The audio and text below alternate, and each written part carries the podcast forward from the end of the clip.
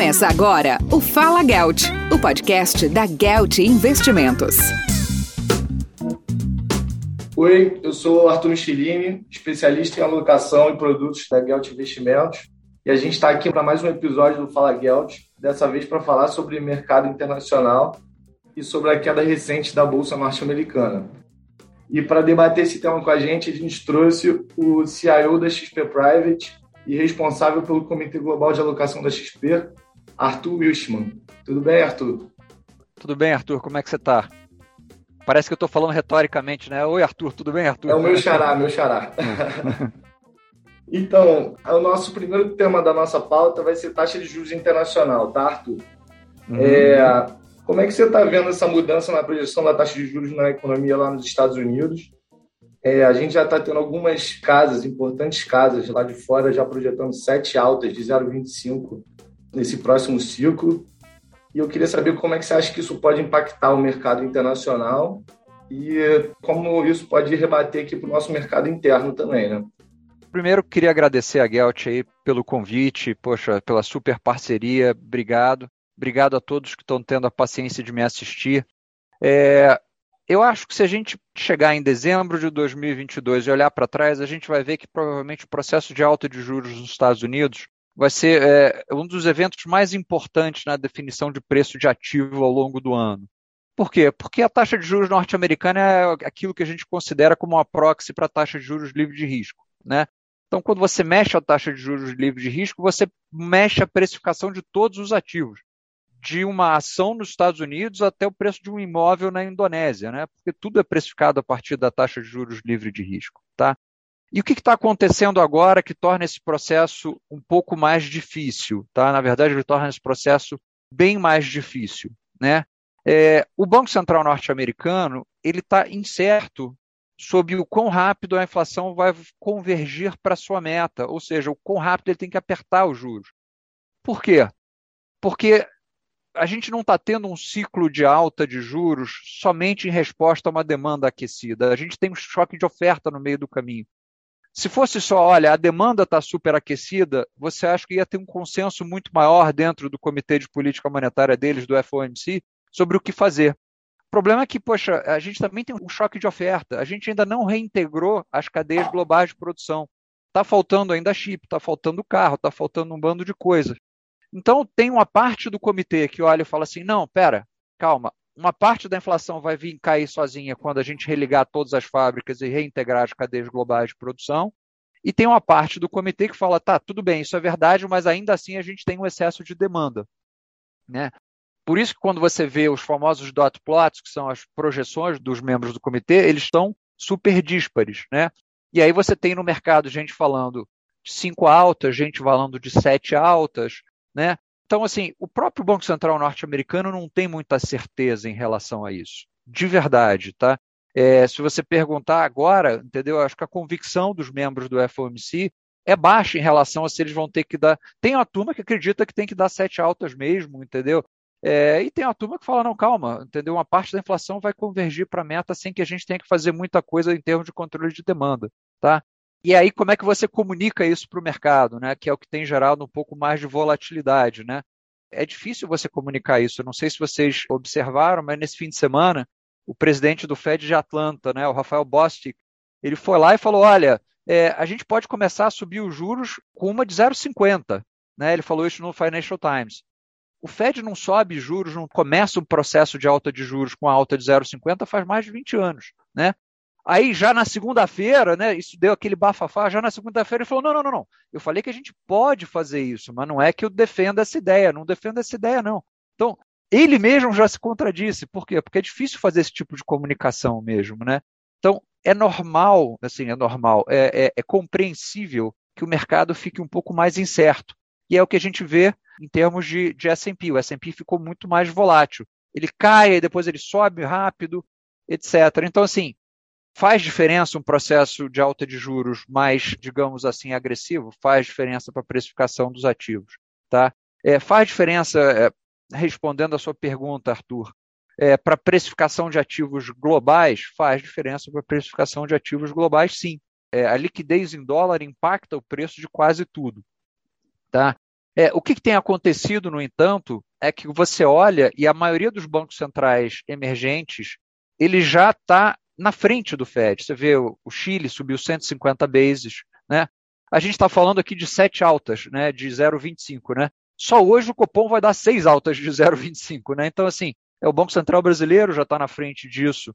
Né? Então, não é como se os bancos centrais globais estivessem desincronizados nesse processo de alta de juros. Ah, não, tem a China que está numa tocada completamente diferente. Mas uma série de bancos centrais, especialmente os emergentes, que são os que mais sofriam, antigamente a gente tinha uma regra de bolsa que dizia o seguinte: quando a economia norte-americana pega um resfriado, a economia emergente pega uma pneumonia, né? Eu acho que não é bem assim dessa vez. Quer dizer, a gente tem menos vulnerabilidade externa, o nível de reservas é maior e o nível de endividamento em dólar é menor, e a gente já começou a subir os juros antes do próprio Fed. Então a gente tem uma certa gordura para absorver isso. Essa gordura é infinita. Se o Fed resolver ser muito duro, e ser muito duro não é só dar as sete altas, tá, Arthur? Ser muito duro é reduzir o balanço mais agressivamente, que acho que é o que a gente tem mais medo, na verdade, não é nem a quantidade de altas, é do pace de redução de balanço. Né? Se ele acelerar demais o pace de redução de balanço e cometer um erro de política monetária, aí sim pode dar um problema um pouco maior lá e aqui. Sim.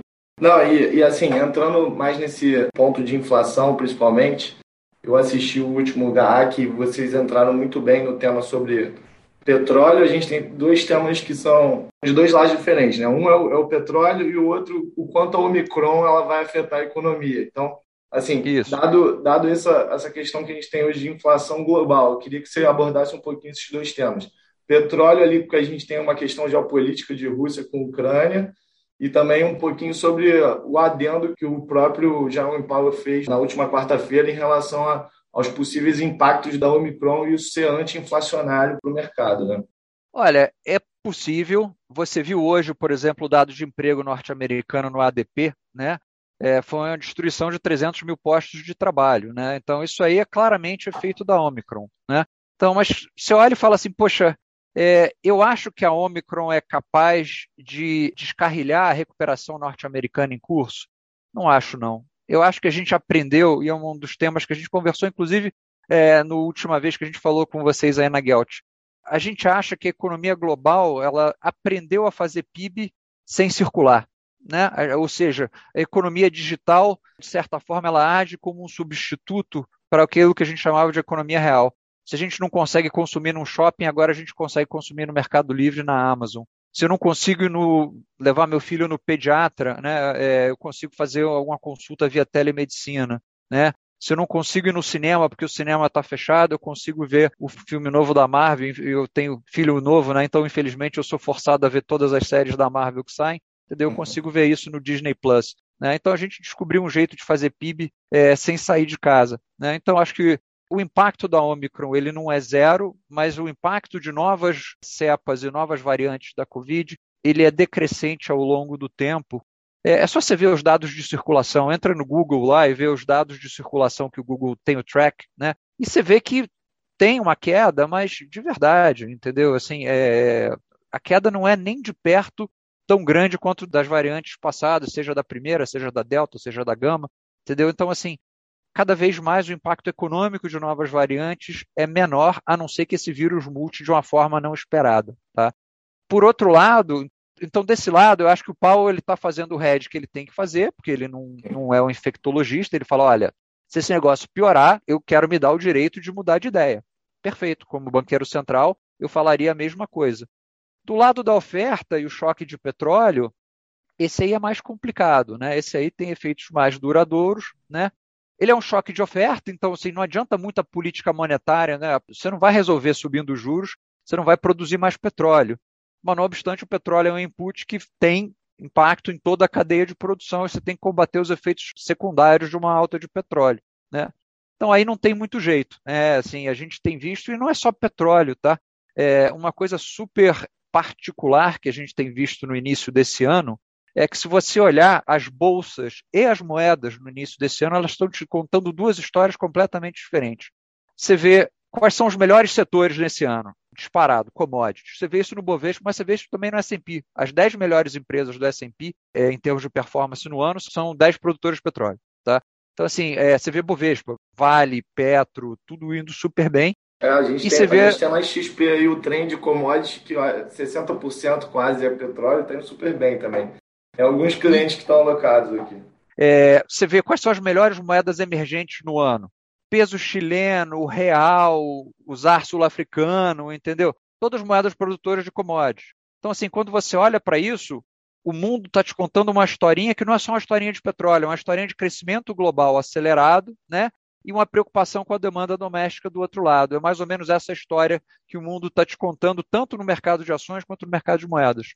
Não, tá ótimo. E assim, entrando um pouquinho naquele tema que tu chegou a abordar anteriormente, é, tem muita gente que vê aí no, no, noticiário essa palavra do tapering, né? Queria que você abordasse um pouquinho mais o, o que é o tapering e qual a real importância de uma boa comunicação do Fed em relação a esse assunto.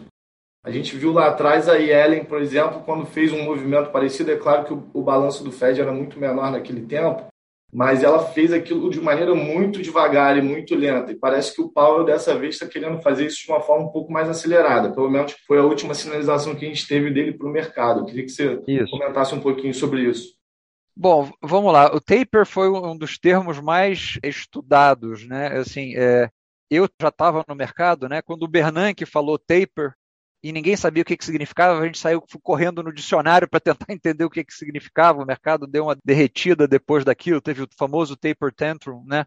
Então, assim, é, taper significa o Banco Central norte-americano é, ele tem um balanço, ele foi recomprando títulos públicos federais, né?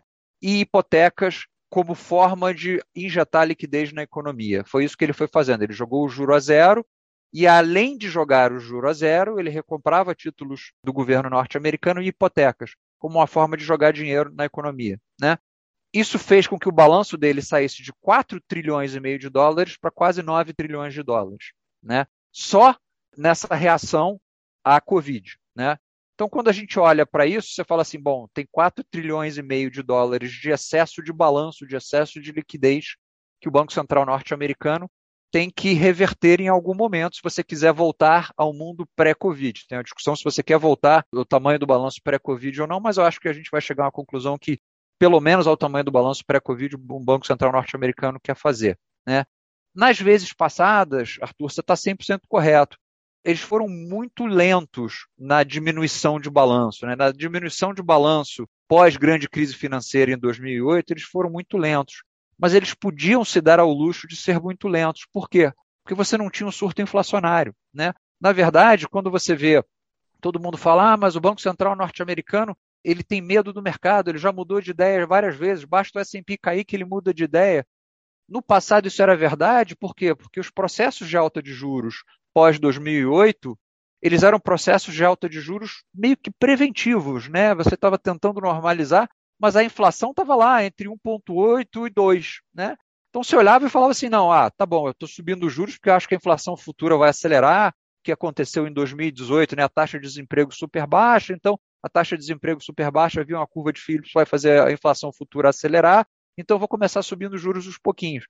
Agora não, né? Agora a inflação está em 7 nos Estados Unidos, né? Então é, você não pode se dar o luxo de ir tão devagar, que eu acho um pouco foi a comunicação que o Powell tentou fazer na última press conference dele. Ele falou, turma, quando a inflação está em 2, dá para você ser um pouco mais comedido na velocidade de redução de balanço, de enxugamento de liquidez. Poxa, pensa com a cabeça de um banqueiro central norte-americano as projeções do Banco Central norte-americano, do Fed, são de 4% de crescimento e de uma taxa de desemprego de 3,5%. Ele falou assim, poxa, com 4% de crescimento, com a taxa de desemprego de 3,5%, eu posso me dar o luxo de diminuir o balanço de uma velocidade um pouco mais rápida. Né? É, a economia tem vigor suficiente, e isso ele tentou comunicar várias vezes, para aguentar uma diminuição de balanço mais rápida do que no passado. Né? E, by the way, eu tenho que fazer isso porque a inflação está sendo mais alta do que ela foi no passado e as expectativas de inflação, que durante quase 10 anos ficaram ancoradas um nível abaixo do que ele gostaria, agora estão subindo e estão um nível acima do que ele gostaria. Então, ele tem mais a é reduzir o balanço de forma mais rápida mesmo. Não, ótimo.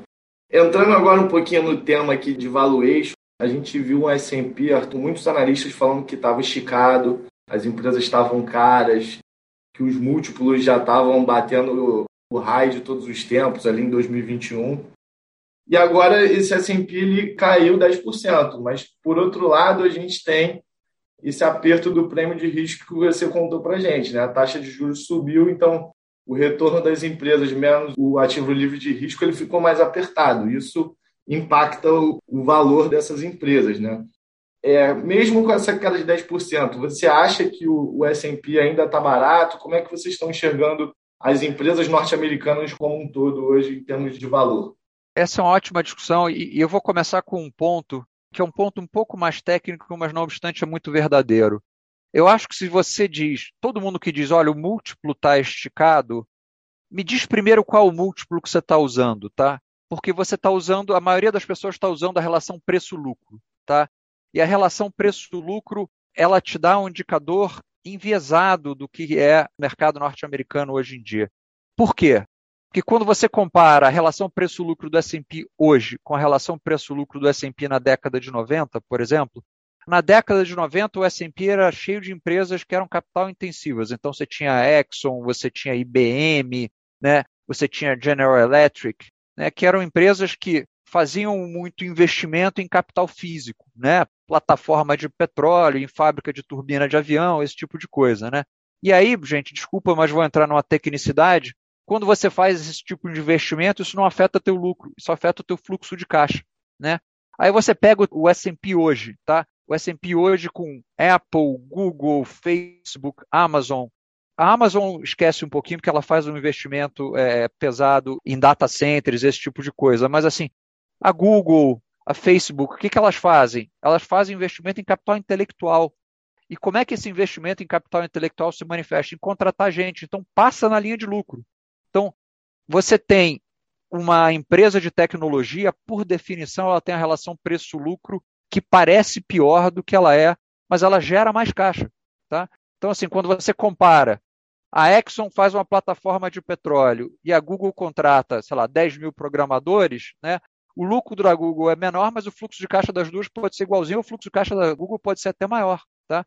Por quê? Porque um entra em cima na linha de custos e o outro entra na linha de capex, só aparece no demonstrativo de fluxo de caixa, não aparece no demonstrativo de resultado. Gente, desculpa, foi uma explicação chata, é contabilidade, não, ficou, mas, mas, é o que mas é. ficou claro, ficou claro sim, Arthur. Então, assim, então, quando você falar ah, o múltiplo do S&P é mais alto hoje do que ele foi no passado, olha o múltiplo de fluxo de caixa livre. Aí sim a gente está falando de maçã com maçã, não está comparando maçã com laranja. A gente começa a olhar o múltiplo de fluxo de caixa livre, a gente já vê que ele sim é mais alto que ele foi no passado, mas não não é mais nem de perto tão mais alto quanto só olhar o PI. O PI parece que você está um e meio de fio padrão acima da média histórica. O fluxo de caixa livre não, você já está dentro de alguma coisa perto de 0,7, 0,8 desvios padrão acima da média histórica. Você está acima da média histórica, tá?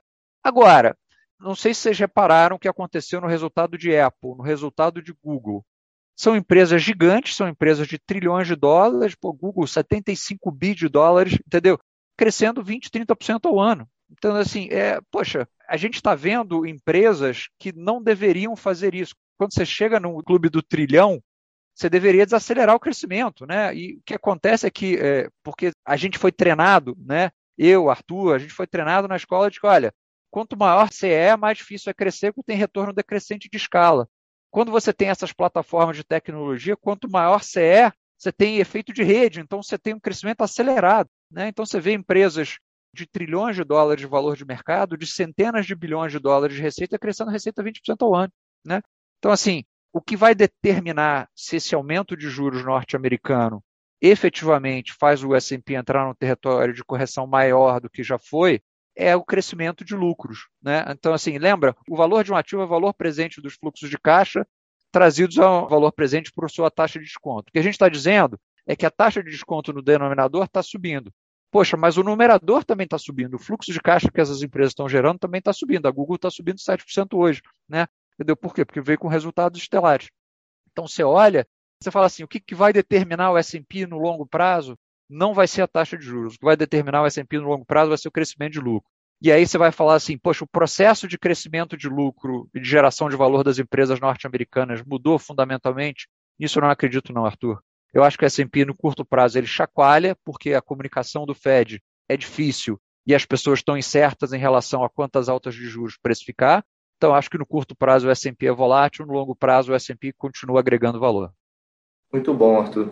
Entrando agora aqui um pouquinho na parte, essa pergunta que eu vou fazer é quase uma pergunta na física, tá, Arthur?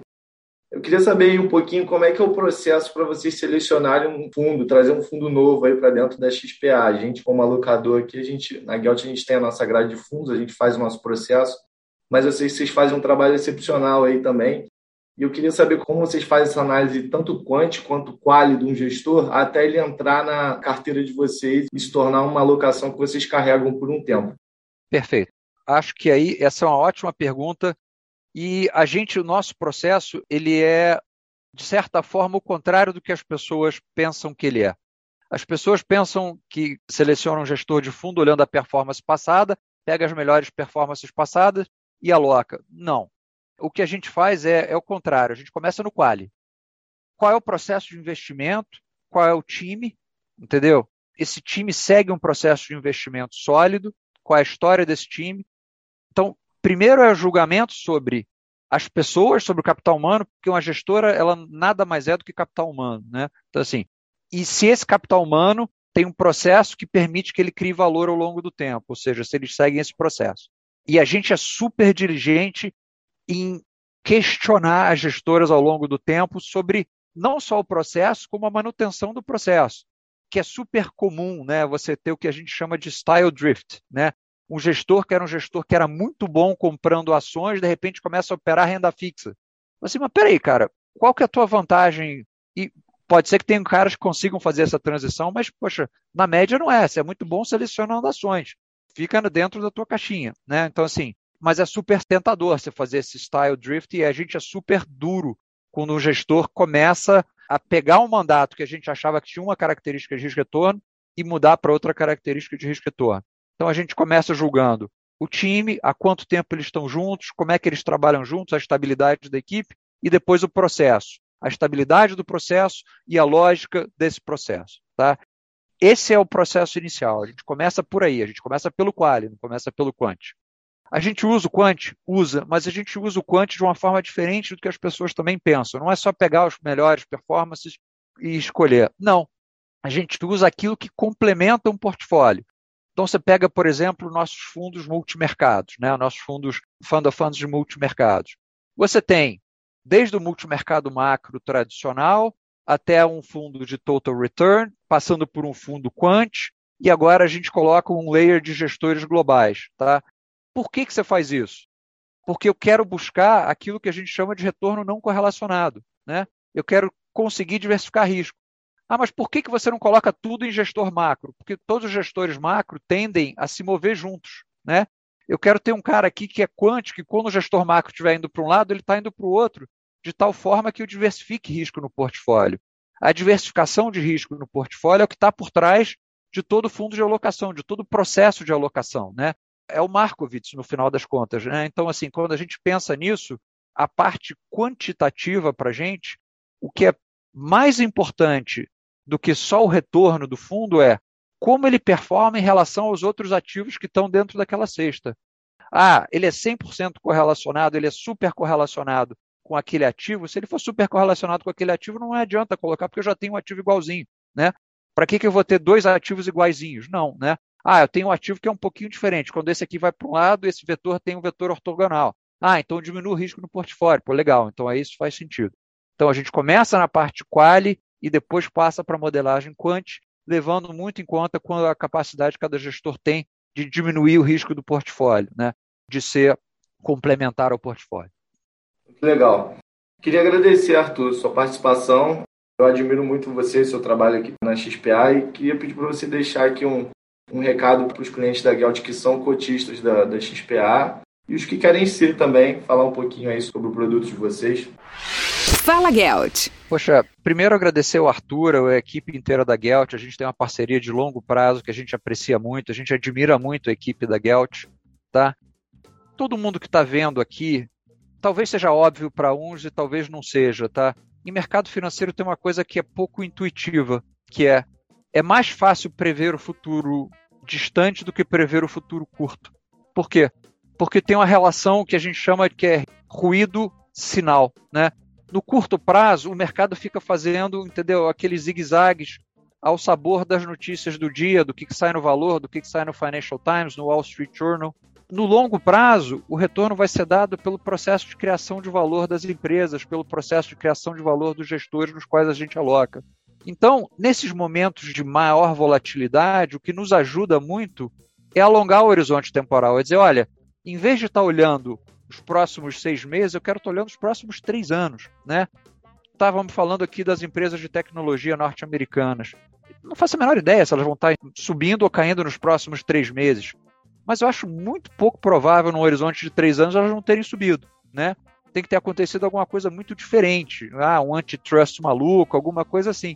Fora isso, poxa, uma empresa que cresce lucro 50% nesse período, 60% nesse período, né?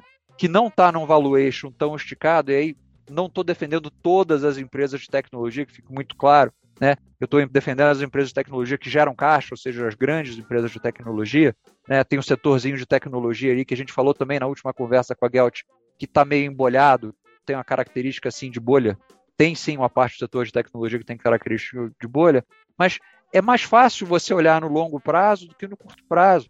Brasil a mesma coisa, é mais fácil você olhar daqui a três anos, passada a eleição presidencial, passada toda essa confusão de 2022, do que tentar adivinhar o que vai acontecer esse ano, entendeu? Então, assim, eu sei que isso é contra-intuitivo, você dizer assim, poxa, Arthur, mas é, por definição é mais fácil prever o futuro próximo do que o futuro distante. É, em mercado financeiro não é assim. Em mercado financeiro, as condições de contorno do problema são tais de que, no longo prazo, o retorno domina, a criação de valor das empresas domina. O curto prazo é ruído. Então, gente, nessa hora que a gente está vendo mais volatilidade no mercado, pelo menos me ajuda. Não sei se vai ajudar as pessoas que estão ouvindo aqui. Alonga o horizonte de investimento, tá?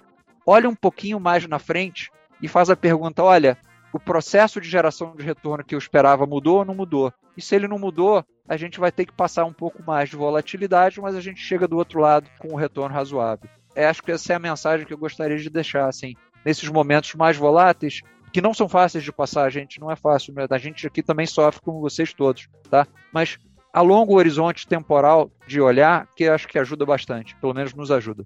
Tá ótimo, Arthur. Muito obrigado aos nossos ouvintes. Até o nosso próximo Fala Gelt. Gente, obrigado. Até logo. Você ouviu o Fala Gelt, o podcast da Gelt Investimentos.